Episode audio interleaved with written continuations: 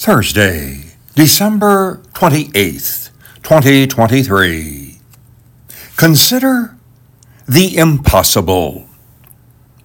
This is a story of impossibilities.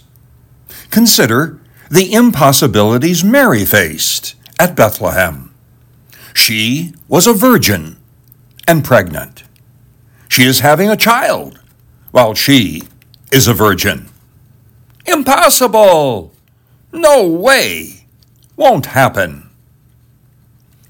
Joseph has to follow through on the marriage after he discovers Mary is pregnant. Impossible! Mary must avoid being stoned to death when the neighbors hear the news. Impossible! Consider the impossibility Elizabeth faced. She was well past the childbearing age, and yet God says she is going to conceive and bear a child. This impossible news left old Zechariah speechless. Impossible! No way! Won't happen. This is a story of biblical impossibilities. But what are the impossibilities in your world?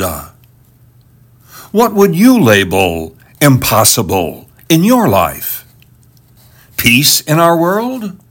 Impossible. No way. Won't happen. Christian values returning to our nation? Morality becoming the norm? Impossible. Our church reaching our surrounding community, filled with drugs and gangs, and making our world different. Impossible. Restoring relationships, healing past hurts in our lives, a relative or friend entering into a relationship with Christ, breaking an addiction, and overcoming past hurts and disappointments. Impossible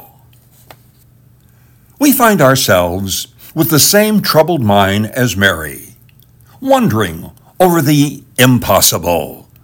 We even ask the same question Mary asked How can this be?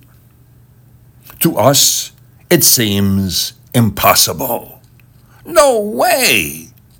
Won't happen. The real question for people today is how can the impossible become possible? Bobby Cavnar is Jim Cavnar's son, and he shared with me that during the Cuban Missile Crisis in 1962, his father, Bobby Cavnar, a colonel in the U.S. Air Force, was on a plane with orders to drop a nuclear bomb on the Kremlin. At the last minute, the president ordered him to return to his base. After the Berlin Wall fell in 1989, Bobby started Christian TV and radio stations throughout Russia. Thirty years after he turned his plane around, Bobby Cavnar stood in the Kremlin as Boris Yeltsin awarded him Russia's highest honor for bringing Christ to Russia. Please, tell me again. That's impossible in our world today. The more you trust God this Christmas, the more God amazes you. Make someone's day today. Share treats for the soul text and podcast with them. Treatsforthesoul.org.